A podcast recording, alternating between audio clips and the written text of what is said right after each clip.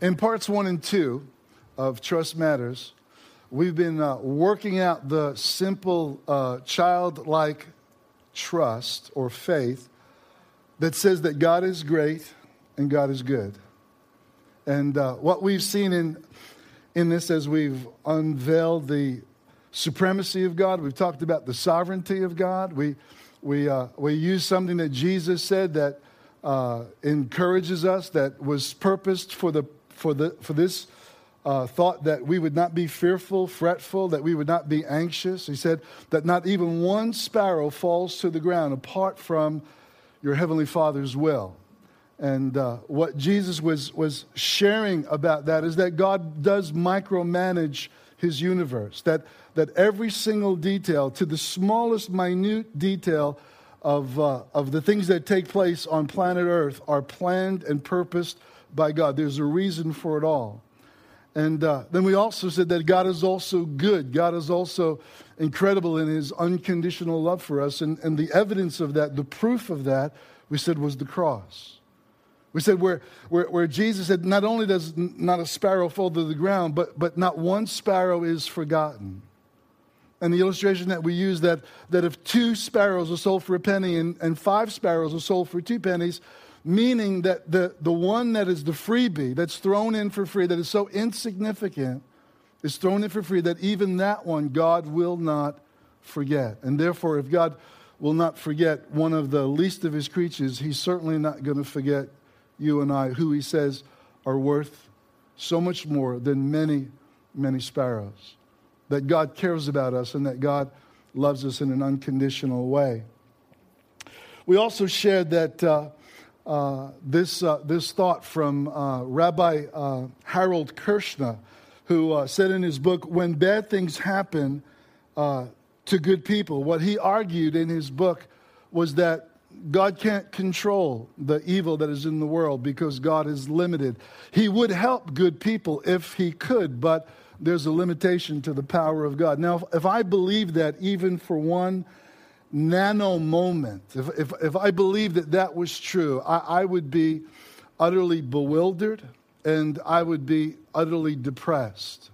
But I don't believe that is the case. I believe that God, there's nothing too hard for God, that, that God can do all things and, he, and, and His power is, is infinite and His power is, is obviously without limitation.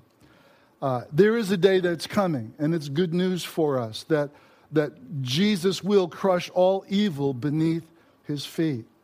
And that day will come when he will make all things new and there'll be no more evil in this universe. Listen to what God says about him, himself, not because God's bragging, but so that you and I would have, would have peace and rest in the ability of God. He says this in Isaiah 46, verse 9. He says, I am God and there is no other. I am God and there is none like me. I make known the end from the beginning, from ancient times what is still to come. I say, My purpose will stand, and I will do all I please. I don't know about you, but but but but that says to me God's in control. That that says to me that you can rest in the sovereignty and the supremacy of a God who has everything in hand. Time and space are all in God's hand. I love what the Apostle Paul said about the, the creation. It testifies to the, to the wisdom of God and to the power of God. Listen to this in Romans 1.20. Paul states, For since the creation of the world, God's invisible qualities, his eternal power and divine nature have been clearly seen, being understood from what he has made or what has been made, so that men are without excuse. So I, I say to the good old rabbi, Rabbi, you are without excuse. The creation itself is a manifestation of the wisdom of God and the power of God.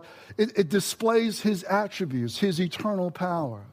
And I tell you what, um, just take, just, just, just, take any part of creation, and, and, and, and, and if you could not be in awe of it, you know, uh, then, then you really have to have vision. You really have to have your eyes open because God's DNA is, is on everything in this creation.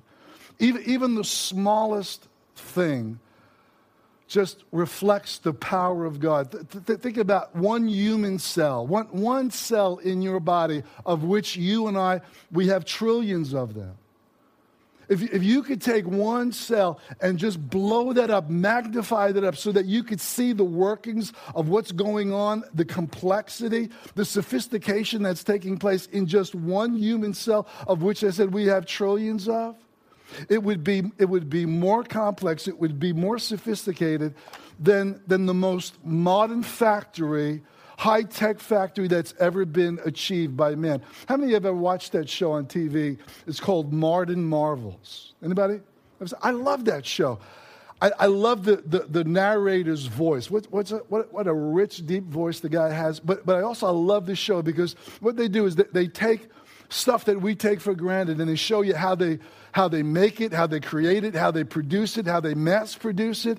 And, and the reason why it's called Modern Marvels is because they're more than marvels, you know? They're, they're marvels of achievement. But you know what? With all of man's achievements, and, and, and all of man's high tech ability, it is nothing even can compare to just one human cell's productivity and what you, one human cell God has created to produce. I mean, if you, if you could see into it a million openings in just one tiny microscopic cell that accomplishes all that God has purposed. You know what? I, I, think that in comparing man to God, you know, there is no comparison, you know. But, but Paul says, if God were foolish, I love Paul's thinking. He says, if God were foolish, then the foolishness of God would be wiser than the wisdom of men. If God were foolish, and God isn't foolish, if God had a bad day, and he never does, his bad day would be better than all of man's best days put together. I want you to think about that with me this morning.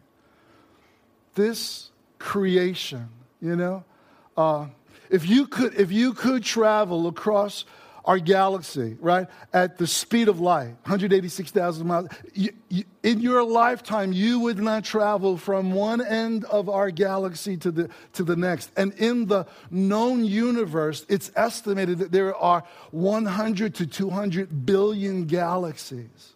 And you know what God did?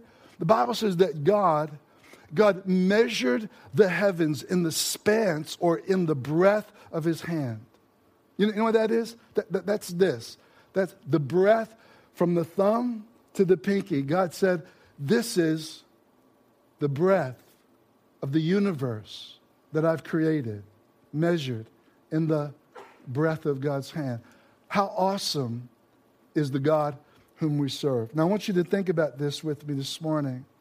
If you're here today for the first time or maybe you've come the second time and, and, you're not quite there yet you're not you know getting all of this faith and trusting in jesus as savior yet and uh, again i want to tell you I'm, I'm glad you're here and i'm glad you're checking things out and, and we hope that we hope that you come to the same place that we've come to the majority of people that are in this room because I tell you what, we've, we've been there and done that. We, have been where you are now. We, we have asked ourselves the question there's got to be more to this life than eating and drinking and sleeping and working and eating and drinking and sleeping and working and day after day for some 70, 80, 90, 100 years. There's got to be more to this life. And, and if there is, and if God has a plan and a destiny for your life, wouldn't you want to know it? Wouldn't you want to know what God has in store for those who love Him? Now, this morning I, I brought my, my favorite mug to church. I'm not talking about this mug. I happen to bring that every week. But I'm talking about the, the favorite mug I just love to drink out of. I can't ex- ex- ex- exactly tell you why, but for some reason things taste better in this. Anybody have a favorite mug at home? If this thing is dirty and in the dishwasher and the dishes haven't been done, I'll take it out of the dishwasher and I'll wash it by hand because things just taste better in this, in this thing. Now, I want to share with you the contents of my mug this morning not what's in it, because there's nothing in it right now, but on, what's on the outside of it. What's on the outside of it is, is, is an inscription. And, and I want to just, just tell you from the bottom of my heart no, no. I want to say, with all of the trillion cells in my body, all right, I believe that God has a plan and a purpose for you. And this is what it says For I know the plans I have for you, says the Lord. they are plans for good and not of disaster, to give you a future and a hope. I believe with all my heart that you're here this morning by divine purpose and that God has a plan for you, and He wants you to discover that plan, that His plan stretches beyond time and eternity, and that you have so much to gain by discovering and by trusting in Jesus Christ. Now, I would, I would venture a guess this morning, and I would say that the vast majority of you that are here this morning have no problem when it comes to the wisdom of God in creation. You stand, like me, in awe of God's creation. I, I love the study of the, of the, of the galaxies and the, and the universe. I mean, that stuff just blows my mind to think that God spoke it all into existence. I mean, I, I, I love that stuff. And maybe you're here like that and you see the wisdom of God. And so you don't question the wisdom of God when it comes to creation. But maybe when it comes to what's called divine providence, maybe, maybe you've been tempted to doubt. Maybe you've been, you know, feeling like I'm not really quite sure that all of these random acts that take place in my life, in, in, in my world, are, are, are re- God, I'm not really sure that you're in control of all that. If you've ever experienced this in agitation, in certain circumstances, in certain situations, if you've ever been frustrated, ever been disappointed, ever, ever been tempted to feel as though maybe, maybe what's happening in my life right now may not be God's revealed plan, maybe it's unraveling his plan. And I'll tell you what, it's easy for us, excuse me, to marvel in the wisdom of God in creation, but it may be a little bit more challenging for us to come to that same place of realizing that, you know what, God really does have everything under control. There are those inexplicable, unexplained things that we're going to talk about once again this morning. And, and I want to kind of illustrate it by something from the scripture. But before we get there, I want, want you to think about Eli Manning, right? Football player, quarterback for the New York Giants, two time world uh, Super Bowl champion, uh, two time voted MVP, world, you know, Super Bowl, whatever, right? Uh, one of the best quarterbacks in, in the NFL, without question. Now, I want you to imagine after, after, after two winning seasons, now imagine, imagine the coach, right? Sits Eli Manning out, puts him on the bench, not for a game, not for two, but, but imagine, sits him out for, for two whole seasons. The, the MVP, right, sits him out, puts him on the bench. He, he doesn't play. He suits up. He comes to practices, he comes to the games, but he doesn't play. He doesn't contribute at all to the forward motion of the team. He is in timeout. For some unexplained reason, he is in timeout. Now, what do you suppose the sports writers and what do you suppose the fans would say to a coach's decision like that? That they would say, What is he crazy? Eli Manning, the best quarterback, just about the best quarterback in the NFL. Are you absolutely nuts? But that is something that God did in an equivalent way by taking the MVP on the apostolic team a guy by the name of the Apostle Paul, who was a church planter, teacher, theologian, missionary, pastor, teacher, and takes him in, and inexplicably places him in time out for a period of not, not a month, not, not two, two not a year, but two years. And absolutely nothing of any seen value comes out of those two years. In fact, the only thing that we have recorded about those two years is a footnote by, by the Holy Spirit at the end of Acts chapter 24, and it simply says this. It says, because Felix wanted to gain favor with the Jewish people, he left Paul in prison. And the verse before that says it was two years. In this two years, there's no letters being written to the church, no converts, no church planting. Nothing has seemingly happened. And this is why, this is why I'm telling you that trust matters. It's because in those unexplained and inexplicable events of life, when, when we scratch our heads and we wonder, God, what is happening?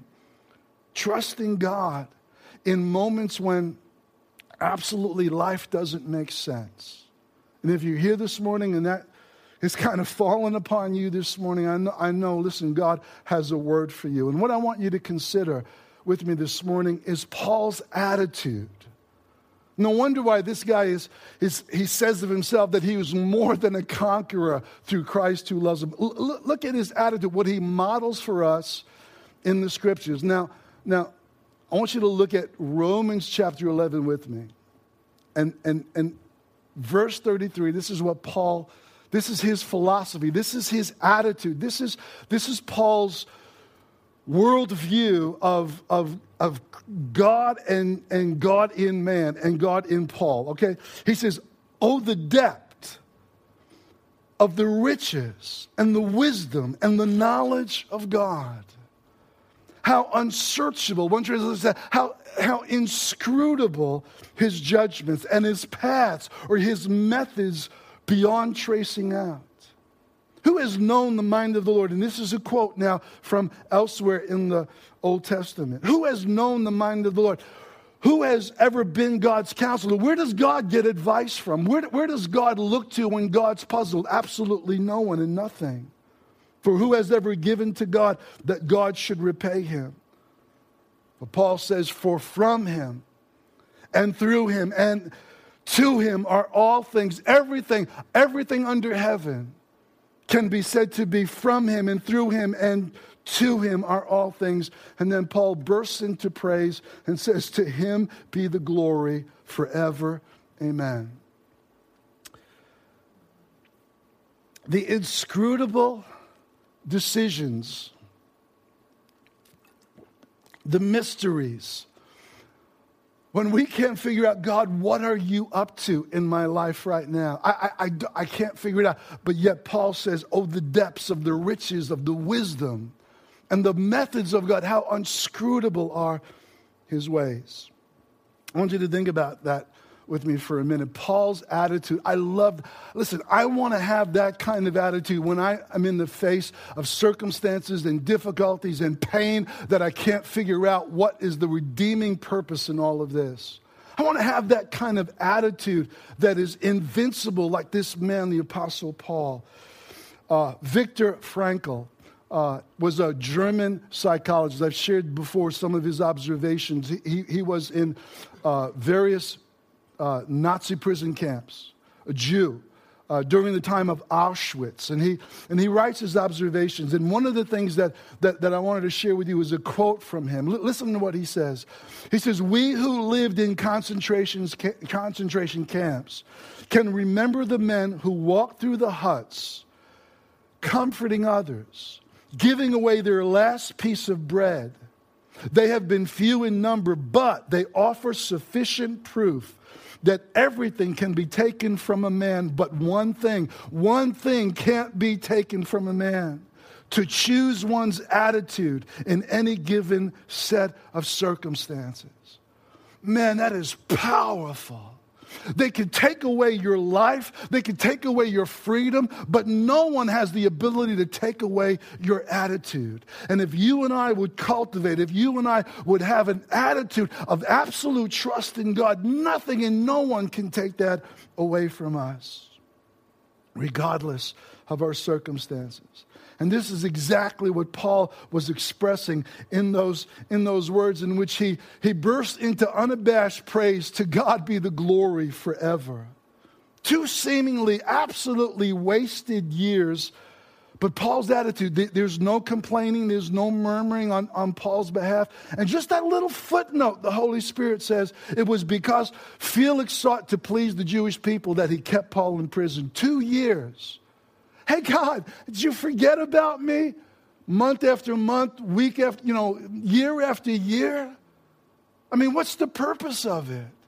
In some of the other imprisonments, we, we see, in, in, for instance, in Philippians chapter, chapter 1, we see God had a purpose in putting Paul in prison. He says, For by Paul's chains, the brothers in the church at Rome, they're courage increased. They waxed bold in their proclamation of the gospel so that Christ was being preached. He says, though he was bound in chains, yet the word of God was not bound. And the proof of that was that even those members of Caesar's household were coming to Christ. And at the end of the letter, he says, they of the household of Caesar, so they send their greetings. There were converts, in other words. There were letters that were being written, sent to various places that are part of the Word of God. But in those two years, nothing ever seemed to be, be going on except something that was planned in the purpose and the mind of God that we still don't know why. But Paul's attitude was absolutely precious. Divine providence. I put a couple of sentences together to describe what divine providence is when we're talking about just, just these strange occurrences that, that, that take place, you know? Uh, about a year or so ago, I was uh, sharing a, a, message, and one of the illustrations that I was using, I was telling the church about, about this family who was going across country in, in, in flight, and uh, they, they convinced the airline that their pet pig was a service pig. Remember that? Some of you haven't heard the story you know, and, and that uh, uh, they convinced that, that this person needed the comfort of their pet pig, like a, like a seeing eye dog, you know, would, would be. And so they allowed this pig, right? And in flight, the pig went nuts, was running back and forth, you know, uh, on, on, the aisle, just f- terrorizing the, the, the, the, the passengers. And, and some of you that are here today, that I could say, Heather and John, you did not believe what I was saying. They, they, this, this is too incredulous. This didn't happen. This must be a joke the pastor's going to tell. And as I'm finished telling the story, Lynn was in church and she stands up and says, Pastor, that's true. And it was John's cousin. And the pig's name was Freedom. Remember that? I mean, are, are, there, are, are, there coincidences? Are there happenstances? Are, are, are there, are, are there just chance, you know, or is God orchestrating behind all of the events of this life. Well, let me tell you what divine providence is. is the, it's the working of God out in history, his eternal purposes. Every event in history, every detail in life has been foreordained. Nothing happens by chance, but rather God governing his creation according to the counsel of his knowledge, of his foreknowledge. Every detail is immutably fixed. Nothing is outside of his control, nothing without a purpose. There is no renegade atoms in this universe. Nothing is beyond his positive decree. Now, let me tell you something. If you believe each of those statements or any part of those statements, then you can face anything in this life knowing that your Heavenly Father has everything under control. If he's got his eye on the sparrow, man, he's got his eye on you and me today.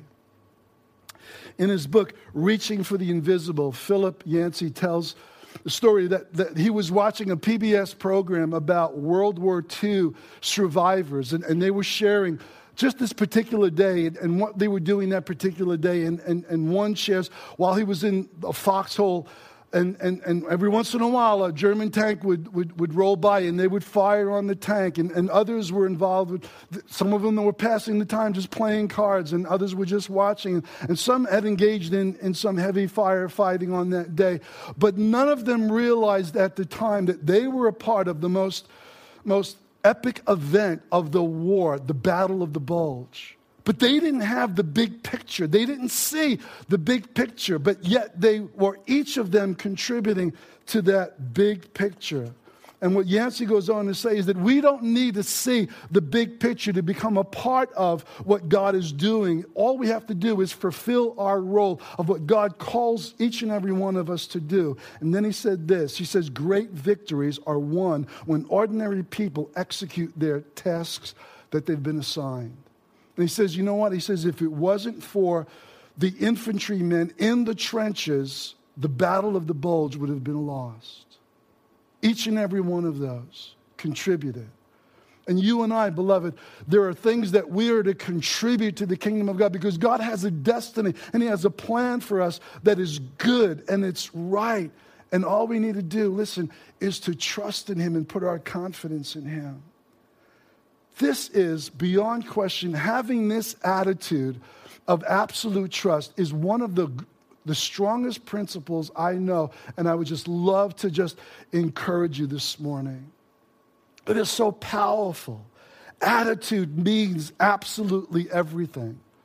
Paul writes from prison, not from, you know, the Hilton or, or, or, or, the Sheraton. He writes from prison, rejoice in the Lord always. And again, I say rejoice. I think Paul picked up on one of the Old Testament prophets who was saying, listen, when everything is going wrong, when there's no, no, no, no figs on the fig tree, when there's no grapes on the vine, when there's no herds in the stall, yet the prophet said, I will rejoice in the Lord my God. I will joy in the God of my salvation. Can you do that in the midst of inexplicable circumstances? This is what C.S. Lewis says. He says, and you're going to think about this for a minute. He who has God and everything else has no more than he who has God only. He who has God and everything else has no more than he who has God only. Another way of saying that, Sam Storms put it this way everything without God is pathetically inferior to God without everything. That if we just have God and nothing else, every, to have everything is pathetic for the person that doesn't have God. What you and I, beloved, need is a little perspective. And I believe that perspective helps shapes our attitude. How do you feel about, let me ask you, how do you, how do you, how do you feel about bats? You know, some people, listen, all you have to do is mention bats and they'll go into a panic attack. Bats are like this creepy thing. If I gave you a word association, what do you think of when you think of bat? Me, I think of Dracula. I think of Bela Lugosi when I think of bats. You know, those creatures that hang upside down and, uh, you know, have these wings that are really creepy. Bats are among all the creatures that God created, some of the most despised and loathed and, and, and, and hated creatures on, on the earth. You know? I mean, it sets, sets people into these feelings of being just creeped out, right? But, but how do you feel about mosquitoes? You know? But did you know that mosquitoes are responsible for the spread of malaria and that the World Health Organization says that every 30 seconds a child dies, every 30 seconds a child dies because of the spread of malaria? All right, did, did, you, did you know that bats consume about a thousand mosquitoes every night? That bats really then, I mean, the perspective will tell you that bats really are a blessing in disguise. And the reason sometimes that we miss God's blessings is because they come wrapped unusually, they come wrapped in strange ways. Imagine if there wasn't bats. Imagine how many children would be perishing if there wasn't bats. I think one of the reasons why the Apostle Paul had such an upbeat attitude was that he put into practice, listen, the things that he shares in the church. Listen to what he says in 1 Thessalonians. Chapter 5, verse 16 says, Be joyful always. That's attitude. Pray continually. Give thanks in all circumstances, for this is God's will for you in Christ Jesus. That's attitude, beloved. Notice what Paul did not say. Paul did not say, give thanks for all circumstances, but rather in all circumstances. Th- th- there is a big difference.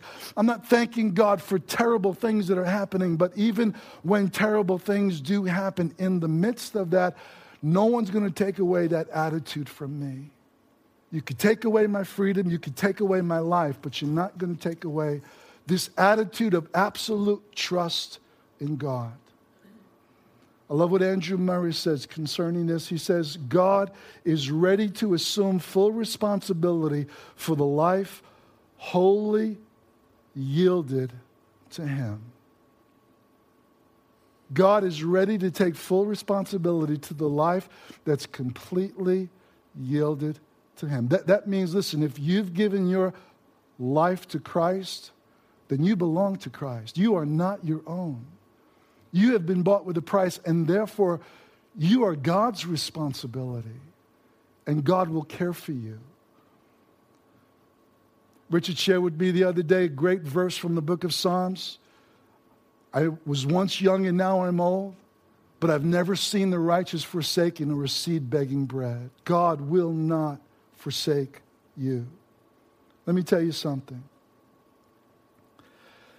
Here's a great quote from Thomas Brooks, who was a Puritan father. He says, God has in himself all power to defend you, all wisdom to direct you, all mercy to pardon you, all grace to enrich you, all righteousness to clothe you, all goodness to supply you, and all happiness to crown you. Believe that this morning, and you can weather any storm in this life.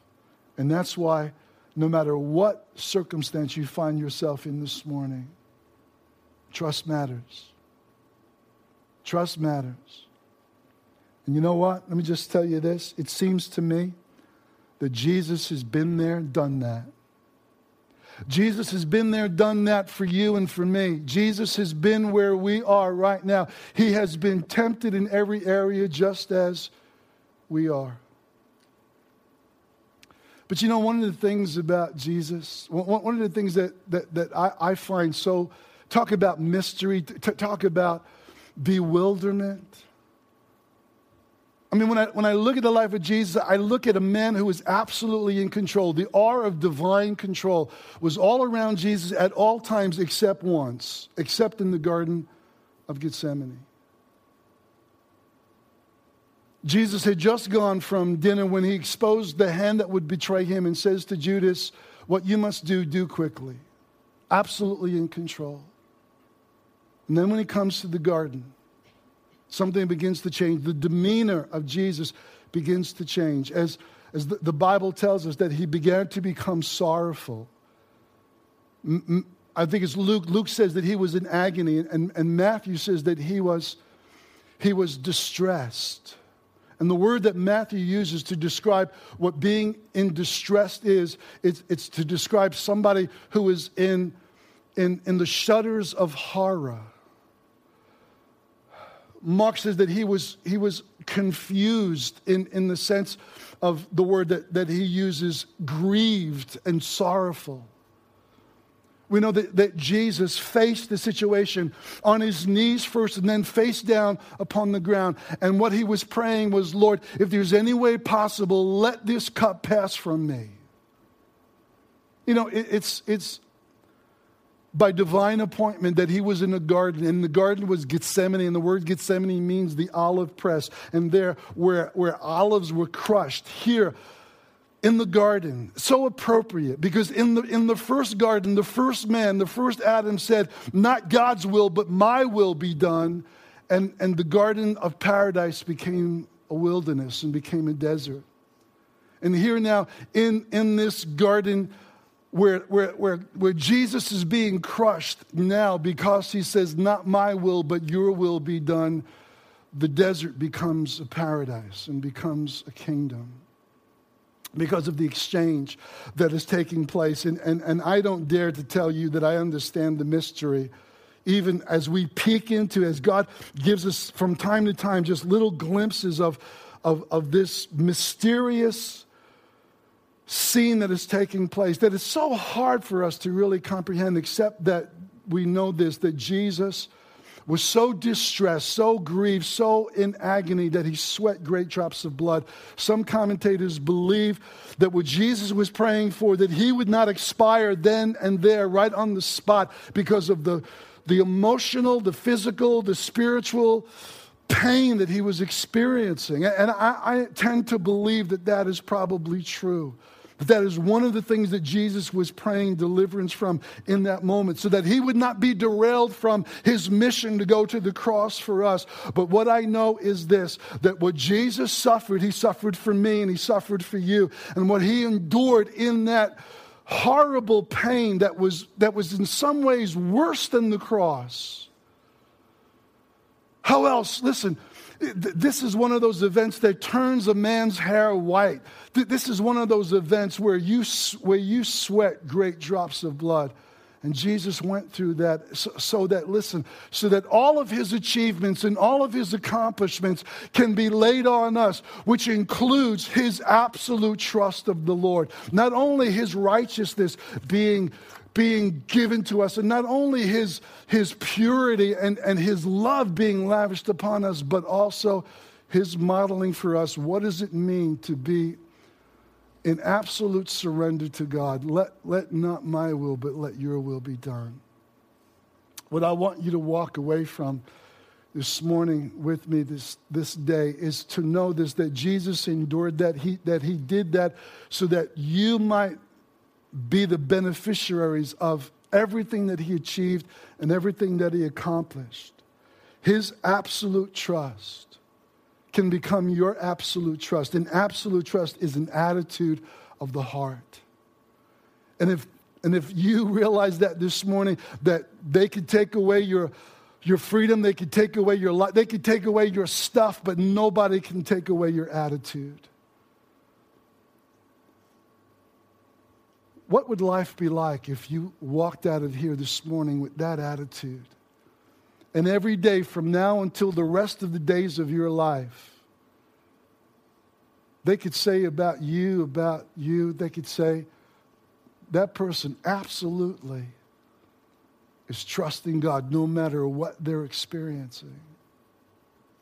That would be for the glory of God. And I believe that God wants to do that, especially for some of you here this morning. I know some of the some of the pain that you're experiencing, some of the stress, some of the, some of the confusion that is taking place right now in your life. And I just want to encourage you. I believe God's orchestrated these messages for such a time as this, that we have come to the kingdom for such a time as this.